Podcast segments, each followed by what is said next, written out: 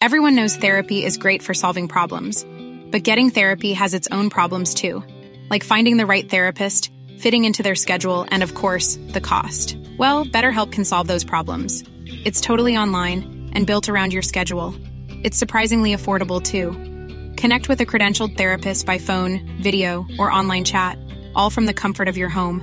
Visit betterhelp.com to learn more and save 10% on your first month. That's BetterHelp H E L P. Burrow is a furniture company known for timeless design and thoughtful construction and free shipping, and that extends to their outdoor collection. Their outdoor furniture is built to withstand the elements, featuring rust-proof stainless steel hardware, weather-ready teak, and quick-dry foam cushions. For Memorial Day, get 15% off your Burrow purchase at burrow.com slash ACAST and up to 25% off outdoor. That's up to 25% off outdoor furniture at burrow.com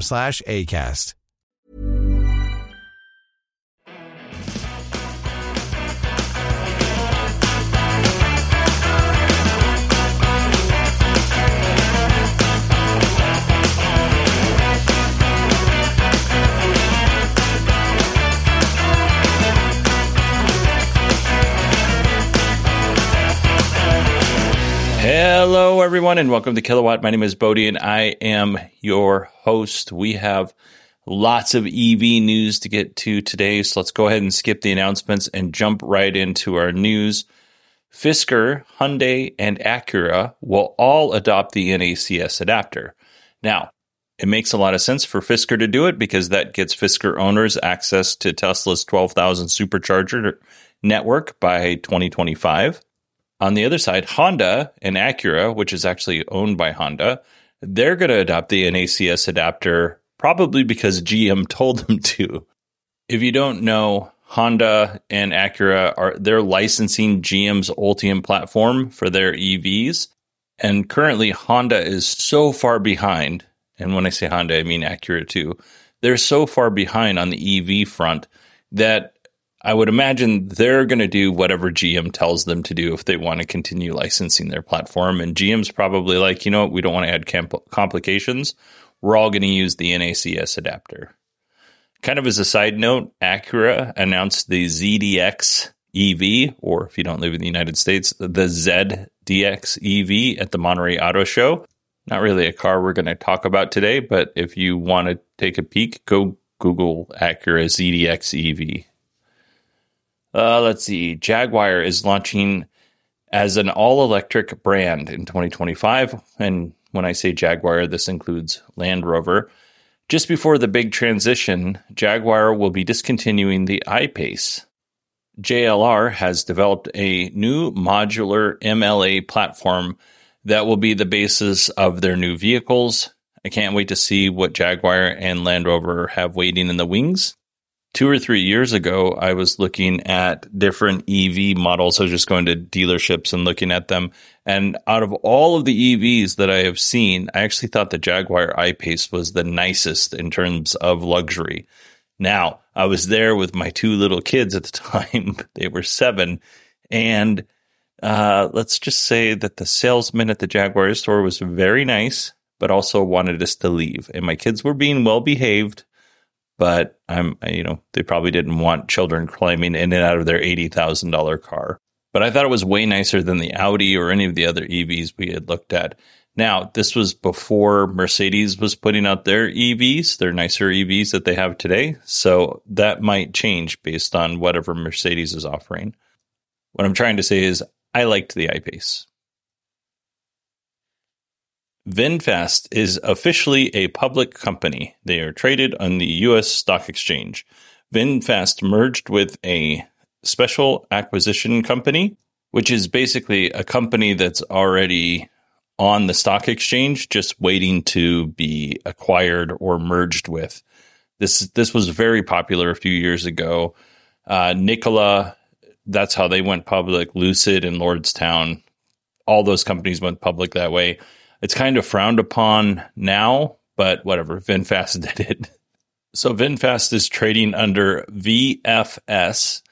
Their stock peaked at $37.06 on August 15th, 2023. Yesterday, when I was writing this episode, it was right around $15.70. Some more VinFast news. VinFast is interested in selling their vehicles through dealers. Now, dealers do have some concerns like parts distribution and VinFast's reputation as a company, which is to say they don't really have a reputation as, a company. You know, whatever reputation they do have is very small because they haven't really been in the United States for that long since January. And it sounds like dealers would really like VinFast to prove themselves as a, you know, a reliable company before they start selling their vehicles. But I can see somebody who owns or runs a Mazda dealership going, Hey, you know what? This is a really good option because VinFast vehicles look like really nice Mazdas. All right, let's talk about a company that I haven't mentioned in a while, and that is Faraday Future. Faraday Future has finally delivered the FF91. So back in 2016, when I started this podcast, by the way, I just celebrated seven years. No big deal. Nobody said anything. Um, the two EV companies I talked about the most were Tesla and Faraday Future. In fact, at one CES, Faraday Future showed the FF91 traveling inside of a parking garage by itself and finding a place to park. Unfortunately, it did hit some cars. Um, so it wasn't a great demo. They also had this big giant video of, or I guess the video was giant at CES. Um, uh, it was just normal on my screen, but they had a video of these big earth movers clearing land for their huge factory that never ended up coming to fruition. Faraday Future has almost gone bankrupt many times in the seven years that I've been ta- talking about them, like more times than I can count, honestly. And on there are lots of reasons why it almost went out of business. There's a, there's a lot going on with that company history wise. But I did see the FF91 at CES this year. And to me, it looked like a futuristic station wagon, like on steroids. This is a very long car and it really has like that station wagon vibe. You know what it actually looks like? If you think about movies in the 50s, right? You had those big giant cars that people were driving around. And when they, when there was a, uh, a movie in the 50s, let's say that they were going to, and I can't think of anything off the top of my head, but let's say that they were going to set a movie that was filmed in the 50s, but it's set, let's say, in 2000. And they basically, you know, just kind of like modified current cars that were in the 50s to make them look more space agey. That's that's what the Faraday Future FF91 looks like. Let's talk about specs though. It's tri motor, 1050 horsepower, uh, 1458 pound feet of torque, 155 miles per hour top speed, 0 to 60 or 0 to 100 kilometers in 2.27 seconds. It'll rock an, a 142 kilowatt hour battery. Faraday Future is claiming a range of 381 miles. And here's the kicker the starting price $309,000. That is a lot of cheese. If you're considering buying an FF91 or uh, you just want to talk about it, send me an email, Bodie, B O D I E, at 918digital.com. All right, we got one more story in this segment, and that story is we're going to talk about GM Cruise and their robo taxis. They did not make any friends in the North Beach neighborhood of San Francisco, at least 10 autonomous vehicles operated by Cruise caused a traffic jam. Now, in Golden Gate Park, uh, which is right next to this neighborhood, there was a huge music festival, and GM said that the issue was with wireless bandwidth because the music festival interviewed with interfered with the car's network connection to Cruise.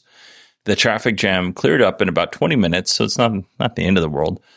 But that doesn't take away from the fact that Cruise is not making any friends in San Francisco. One of San Francisco's Board of Supervisors, President Aaron Peskin, pointed out that if these vehicles require a cell connection that could potentially cause an issue in the event of an emergency, then that is a real issue. He referenced the wildfires in Maui as an example. And I do think this is a concern. Every region is going to have their own issues. San Francisco obviously has earthquakes, and this is definitely a concern. like in the event of an earthquake in San Francisco, if you've never been to San Francisco, the roads can be challenging. Some of them are quite steep. Uh, they can be narrow. There's a trolley in in some of the areas. So you know, you if people are trying to exit the city during an emergency and their cruise vehicles holding everybody up, that's going to be a problem. Uh, nobody's going to be happy about that. They're already putting cones on the LiDAR sensors and things like that, disabling these vehicles. GM needs to do a better job managing these vehicles. Now, I have two additional cruise stories here. One, not a big deal. A cruise vehicle entered a construction site and like went through the construction tape and then got stuck in some wet concrete. So that's a, that's a little wah, wah, wah. Uh, but a, a another incident with a cruise vehicle where it was struck by a fire truck that appeared to be en route to an emergency. Now, this was struck, it was struck by a big ladder truck with a tiller. If you've ever seen Seinfeld, Kramer on the back of the fire truck, that's a tiller truck. Kind of looks like a semi, and then somebody in the front is driving, and you have somebody in the back managing the back end of that truck, driving the back end of the truck. So uh, this this truck struck a Chevy Cruise vehicle. Now, very minor damage. Looked like it was a T-bone in an inter- in an intersection. Light damage, curtain airbags deployed, minor injuries. One person was uh, in the vehicle, and they were a passenger. Who's at fault for this? For a fire truck striking this vehicle in the intersection? I'm going to tell you right now, is really complicated. And without seeing what happened, I'm not going to put myself in that position. But I will say this as a person who drives a fire truck for a living, in the state of Arizona, not California or wherever you live, unless you live in Arizona, in the state of Arizona, you we're using lights and sirens and horns and grinders and all that stuff. We're making a lot of noise and we're requesting the right of way. We're not taking the right of way, we're requesting it, and we can't technically take it until somebody yields it to us. So if I'm rolling through an intersection and I have a red, I'm waiting to um, continue until everyone at that intersection has, has yielded to my truck.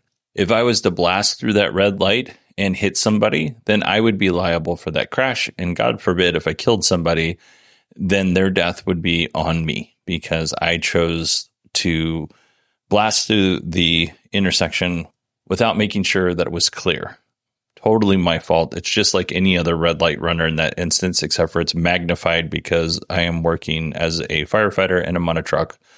So it's going to be a big deal, right? Not to say that people getting hit in intersections isn't a big deal normally, but a fire truck can do quite a bit more damage than, you know, a Chevy Silverado against a Cruise vehicle, for instance.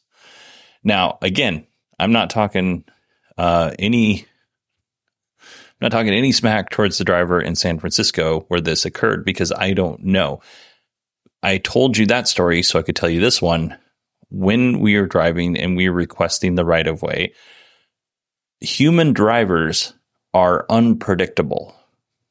So if I'm going code three down a uh, you know, five lane road. So you got the turning lane and the two directions, let's say going north and south, uh, the two lanes going north and south, right? So there's two lanes going north, two lanes going south, and a turning lane. If I'm requesting the right of way, there are people who will stop in the lane of travel that I'm traveling in. They'll stop and they'll put their, their hazards on. Not helpful. There are, there are people who might pull off to the left into that turning lane. Also not helpful. And then there are people who do what they should do, which is turn right and and pull to the right. Excuse me. So when the people um, on an on, oncoming traffic pull right, and people in the direction of traffic pull right, that opens up the road for the fire apparatus to actually, you know, be able to continue without having to navigate uh, cars parked in the middle of the road. And then there are people who just don't yield the right of way at all, whether that's because they don't hear us or or because they don't want to, and that happens plenty. Um, the good thing about autonomous vehicles is eventually, and I don't think we're there quite yet, but eventually the autonomous vehicles are going to spot a fire truck. They're going to they're going to recognize a fire truck or a police car or an ambulance, and they're going to predictably make the same decision every single time, right? They're not going to pull to the right if there's a car there, but once we get used to interacting with autonomous vehicles and autonomous vehicles have a pattern of what they're going to do when an emergency vehicle is is uh, behind them or in front of them or whatever then that's going to be for the most part predictable. Humans are not predictable. Humans are are horribly unpredictable and we have no consistency with human drivers and we have no idea what's going to happen so i guess what i'm saying here is i have higher hopes for autonomous vehicles doing the right thing in the future, not now, but in the future, than I do humans continuing to to drive because you would be shocked. I've had people just stop in the middle of an intersection and we can't go anywhere because they you know all of these people blocked up the intersection because one person decided they were just going to stop. And uh, you know that's not helpful for anybody. Um I will say Waymo a few years ago, maybe in 2018, 2019, they worked with, I think it was the Tempe Fire Department, the Gilbert Fire Department, and the Chandler Fire Department and police departments on, and I think Southwest Ambulance or AMR, I can't remember what they were called back then, on uh, when a, an emergency vehicle is behind or in front of one of these autonomous Waymo vehicles, the vehicle's going to pull over to the right uh, there, there might even be some video of it still on YouTube. So I know Waymo does have a plan for this, and I'm sure GM has something. I just don't know what it is off the top of my head. Uh, apparently, at the moment, uh, it's not working uh, for a lot of different reasons. So here's my here's my suggestion to GM.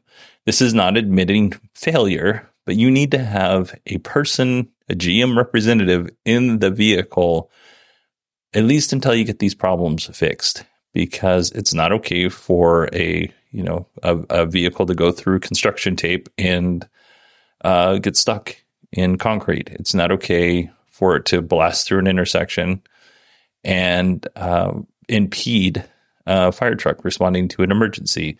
It's not okay for traffic issues outside of a music festival. There's already enough issues outside of a music festival. We don't need GM cruises, uh, the the bolts just sitting there irritating everybody and and causing more issues. Uh, San Francisco traffic's already a nightmare. So my recommendation is put somebody in that passenger seat. They don't have to be in the driver's seat, but at least if you have somebody in the passenger seat, they can rectify something in a timely manner so that people aren't horribly inconvenienced because you wanted to test your autonomous vehicles that are not fully baked or even partially baked baked in a city that's notoriously hard to drive in for a human. So, all right, that's me on my soapbox. I was going to do a Patreon plug, but I talked about GM way more than I wanted to.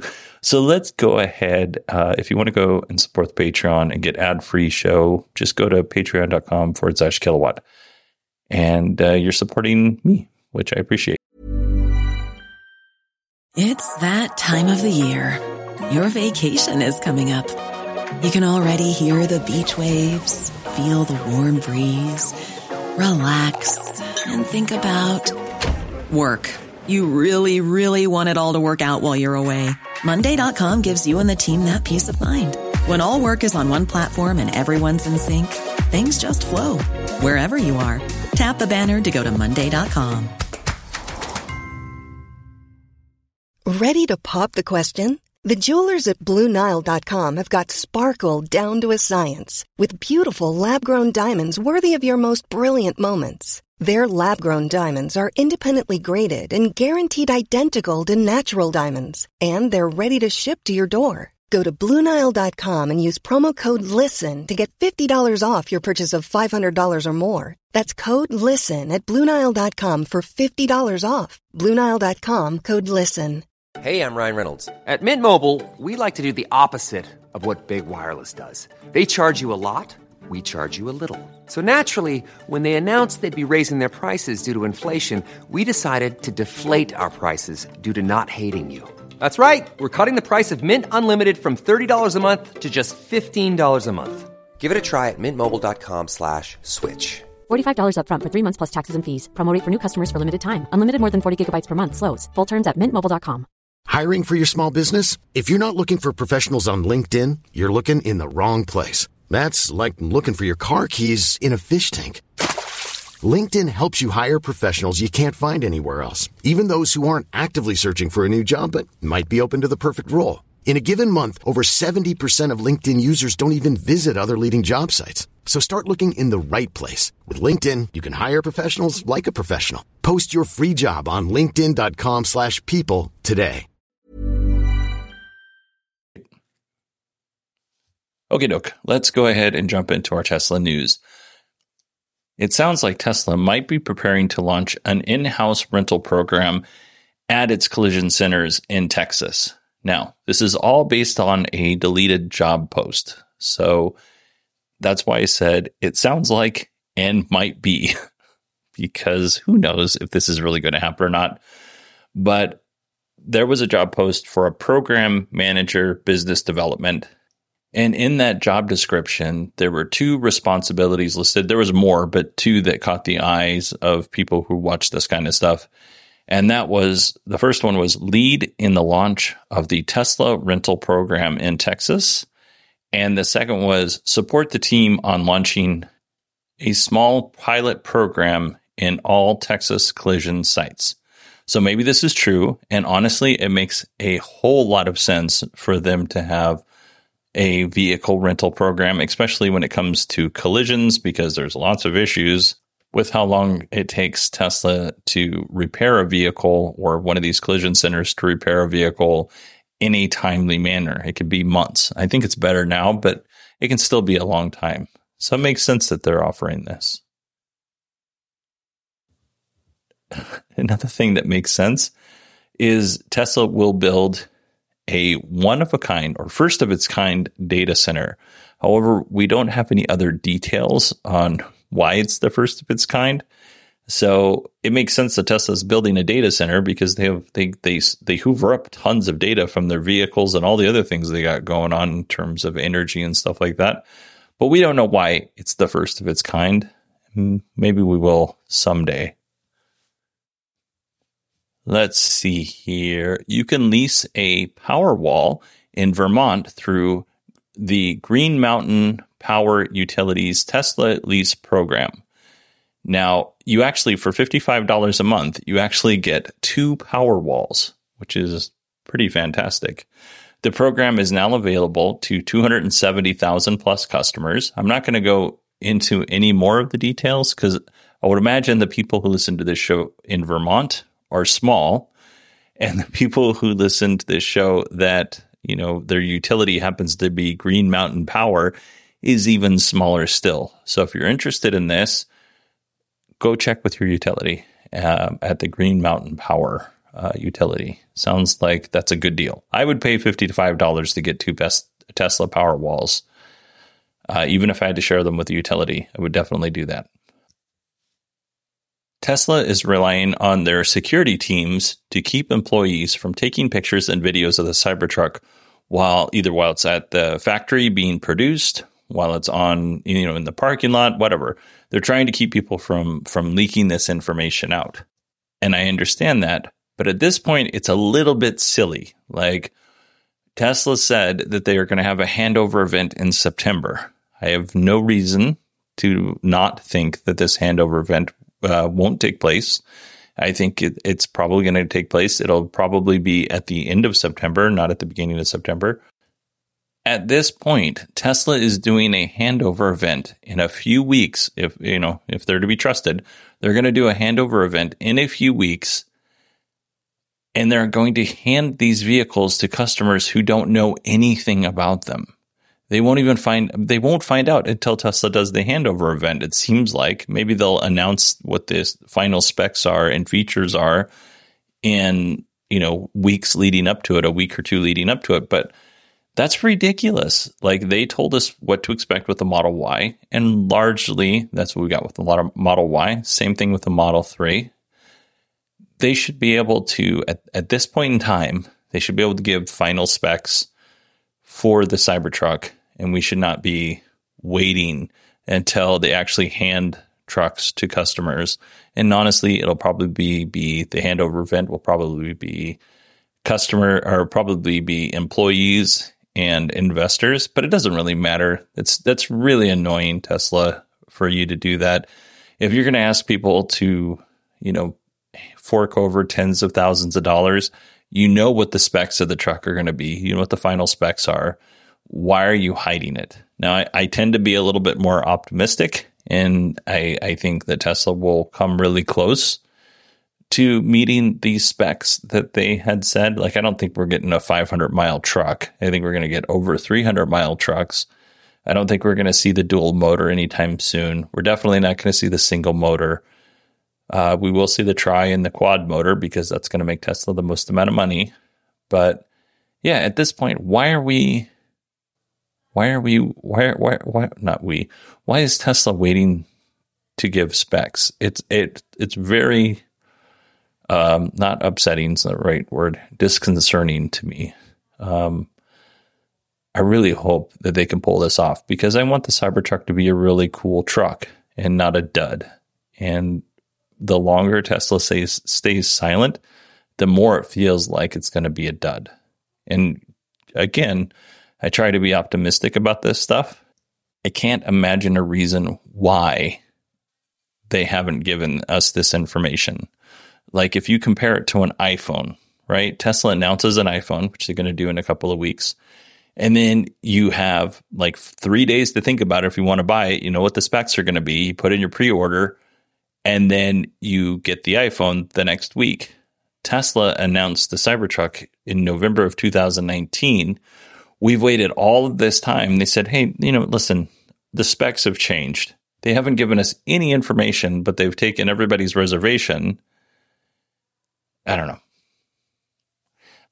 I still think this truck is going to end up being a pretty amazing vehicle. Maybe it's not amazing out of the gate, but I think over years and some iteration, it's going to be an amazing vehicle. But for goodness sakes, Tesla, come on. All right, let's move on to some cheerier news. If you own an iPhone and a Tesla, good news, you have uh, a new feature that you can play with. If you're familiar with shortcuts, it allows you on your iPhone to automate certain tasks, right? And you can even use Siri uh, to do those tasks. So I can say, "Hey, S lady, run my vacuum on the main floor," and it will do that. It'll run the automatic like robot vacuum on the main floor, which is cool. Now you can do similar things with your Tesla. Like you can lock and unlock your doors. You can start or stop preconditioning of the battery. Uh, you can enable or disable Sentry mode, dog mode. You can open the Tesla charge port. You can start charging the tex- Tesla. So if you have it plugged in and it's not charging, you can say, hey, blank, charge the Tesla. Or you can go to the little shortcut that you have on your phone and just, you know, hit a button and it does it. It's pretty cool.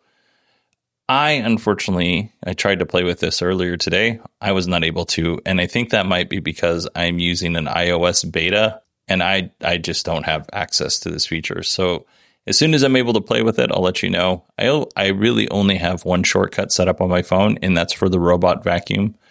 So I'm maybe not an expert in in the realm of shortcuts, but still, this will be pretty cool. Like when you're coming out of the grocery store and you got your hands are full of bags, and you can say, "Hey, phone, open the trunk," and it opens it for you. That's going to be super convenient. Moving on here, Tesla has launched a standard range version of the Model S and Model X. The standard range Model S has a range of 320 miles, 149 miles per hour top speed, 0 to 60 in 3.7 seconds, and costs $78,490, which is about $10,000 cheaper than the next level, which gives you 405 miles of range, 0 to 60 in 3.1 seconds. As far as the Model X goes, you get 269 miles, 149 miles per hour, 0 to 60 in 4.4 seconds, and it'll cost $88,490. Again, $10,000 cheaper than that next level up.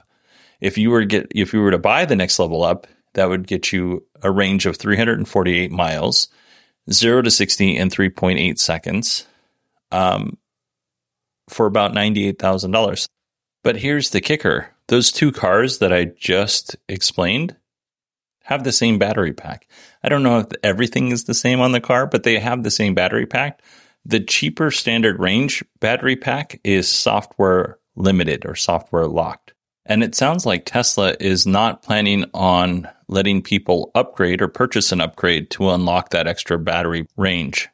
But this is Tesla. So in three months, and they're like, oh, we could probably get an extra, you know, $45 million if we offer to unlock people's battery packs for, let's say, $8,000 instead of the $10,000 and tell customers, you know, this is a once in a lifetime opportunity. We're never going to offer this again.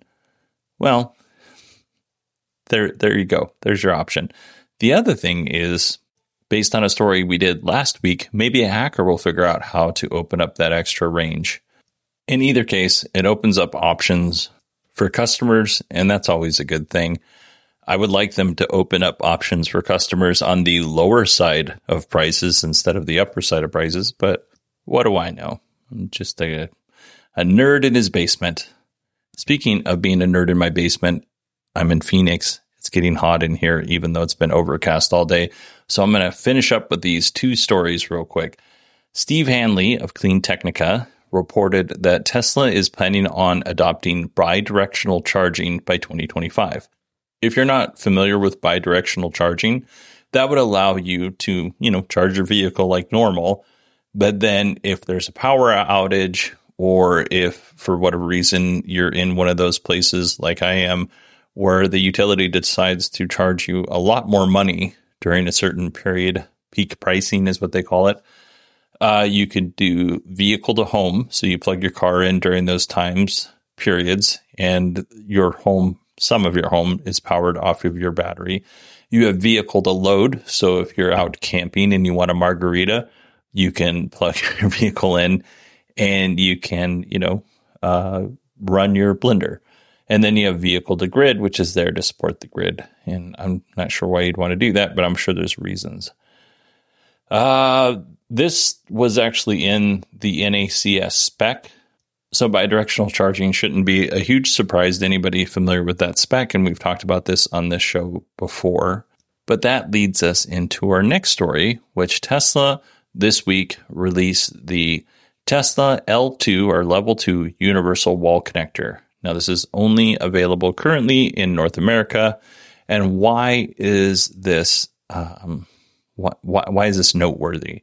Well, first of all, it's noteworthy because it has a J1772 adapter as well as an NACS connector, which is fantastic.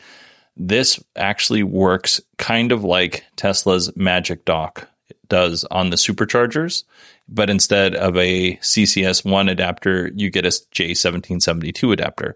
So there's a little button on the connector when it's docked. If you press that button, you'll get access to the J1772 adapter. If you just pull out the connector, you get the Tesla NACS adapter. So let me give you some specs real quick. This is a 48 amp uh, wall connector it's a little bit bigger than the version 3 wall connector that I just paid for. It cost $1,000 to install and close to $500, uh, over $500 with tax to purchase, um, which is fine. It was I purchased it a couple of weeks ago. It's not that big of a sting. I'm lying. I, I would have bought this before I would have bought the other connector. But anyway, didn't know about it. Um, where was I? It's got a 24 foot long cable. Here's the here's the cool thing. Uh, you can manage the wall connector in the app. So you can't do that currently on the one that I have. So you can manage it through, you can see remote diagnostics, you can get over the air updates and access controls. And you can actually schedule when you want your car to charge, which is going back to peak prices. I would like to be able to plug my car in and say, charge between these hours, but not on these hours because I'm going to get charged more money. That'd be great.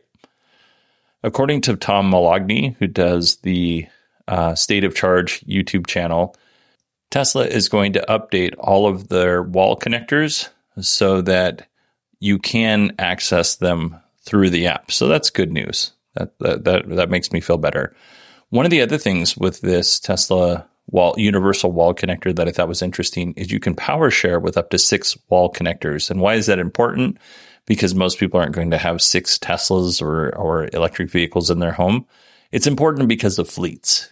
So you could, you off of one breaker, sounds like, you can have six wall connectors. And if you have all six plugged in, they're going to charge very slow. But if you have two plugged in, it's just going to split the power between those two wall connectors. So that's fantastic. And the other thing for fleets is maybe you have some Teslas and maybe you have some Ioniq 5s and you can charge between the both of those with this wall connector. So that's fantastic. The price on this is $595. And as a personal note, um, it's just going to take me a little bit to get over the fact that I paid so much money for something and something new came out literally weeks later, two weeks later, with the feature that I wanted, which is to be able to schedule my charges. Like there are so many third party chargers that aren't Tesla chargers that do this right now and have so many more feature that features than a Tesla charger does. Ah, it's all right. I'll be fine. All right, everybody, let's end it here. I want to thank everybody for listening to the show. If you want to email me, it's Bodie, B O D I E, at 918digital.com. You can find me on x.com at 918digital. And I hope you all have a wonderful weekend. And on Tuesday, we're going to go over Fisker Motors uh, 2023 Q2 earnings call. All right, everybody, thanks so much again for listening. And I will talk to you on Tuesday.